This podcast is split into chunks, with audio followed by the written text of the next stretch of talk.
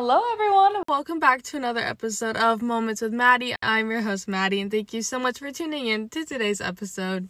As always, I hope everyone is doing well. If you're new here, welcome to the show. Thank you for joining the family. And if you're not new here, welcome back. So glad that you decided to tune in again. There are definitely a few things I wanted to talk about in this episode, as you can probably tell from the title.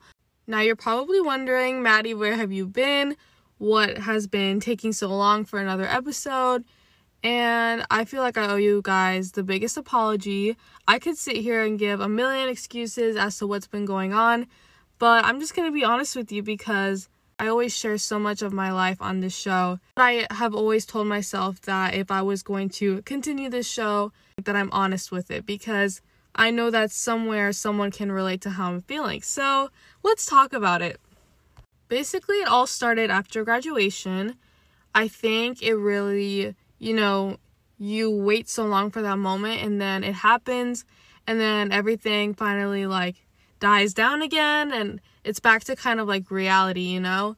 And I had all of my family come in for graduation and then they all left. So I was left and like what's next, you know?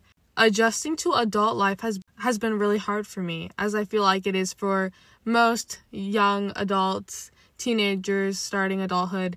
It is hard and I and I think I've learned a lot so far that I want to share with you guys. I think the biggest thing that I learned during this time was that it's okay to reach your lowest point, but it's not okay to stay there. And you have to pick yourself back up and you have to get yourself to a point where you can get better again and it is hard. Um, there was even a point where I wasn't sure if I even wanted to continue the podcast, and I didn't tell anyone that except for like two people, and so that was really hard. That I was dealing with that as well. I was like, I don't even know who's going to listen, who even cares anymore, and I think I was dealing with a lot of loneliness too, and just trying to figure myself out. And I don't think it has anything to do with high school. I definitely think I needed to leave that environment. I don't miss it um, I think it just has more to do with that adjusting period and becoming an adult and learning about that and about a lot about myself in the process and how to treat myself and other people and keeping friendships and relationships alive and learning how to live without people and without certain things and without the structure of high school. And it's hard because I still feel like I'm a freshman sometimes, but I'm so excited to see what the future holds and I want to talk about ways that can help you guys get through maybe a difficult time that you're dealing with. I want to share with you guys some tips and tricks that help me whenever I'm in a bad place, like I was pretty much the whole summer. And so I had to learn that no one else was going to save me. I had to pick myself up out of this place. And if anything, it's made me stronger.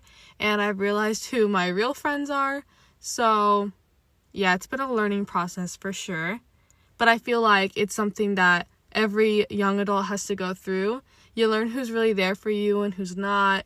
And discovering yourself and working on yourself is a never ending process. You know, as cliche as it may sound, you have to set goals.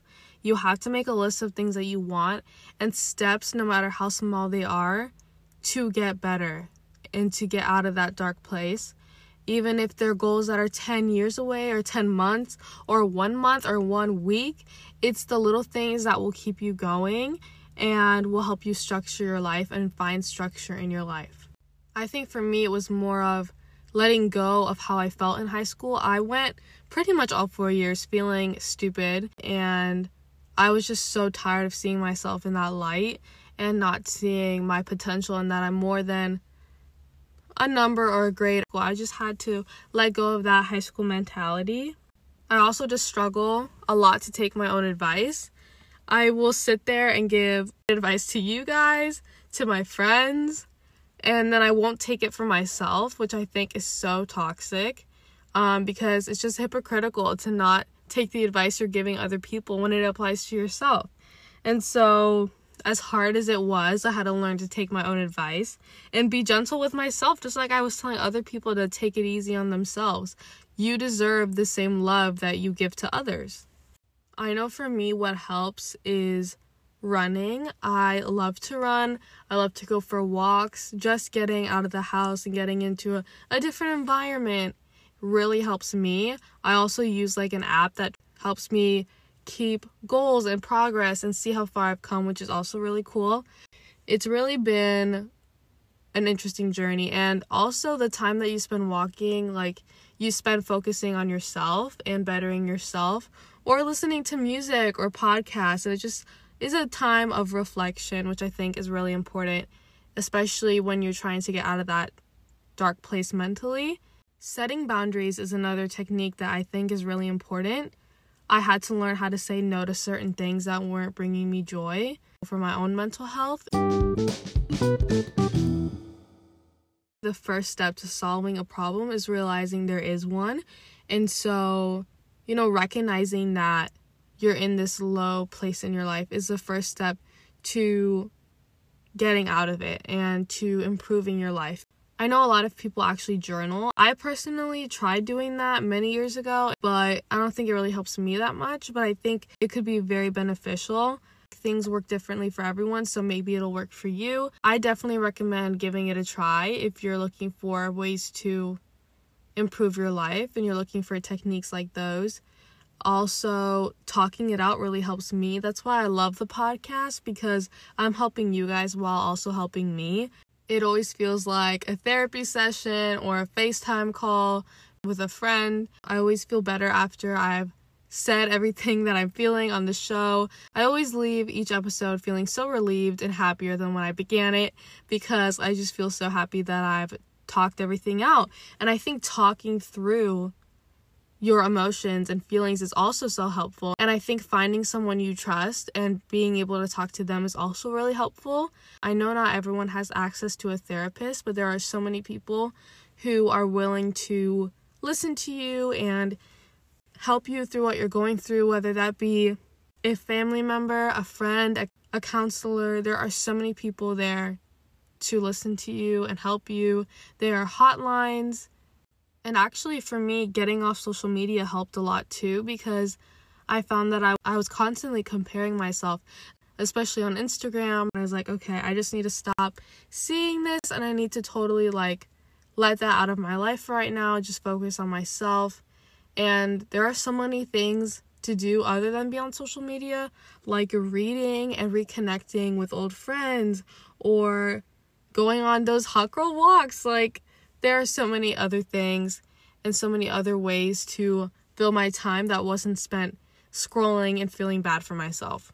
I also had a really bad habit of seeing other people's pictures and then feeling bad about my body and the way I look because I'm like, wow, I can never look like that but I do feel like I am doing a little bit better. I'm just taking it one day at a time.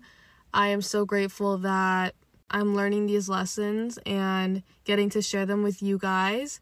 So I am doing better, I promise. And don't worry, the show is not going anywhere.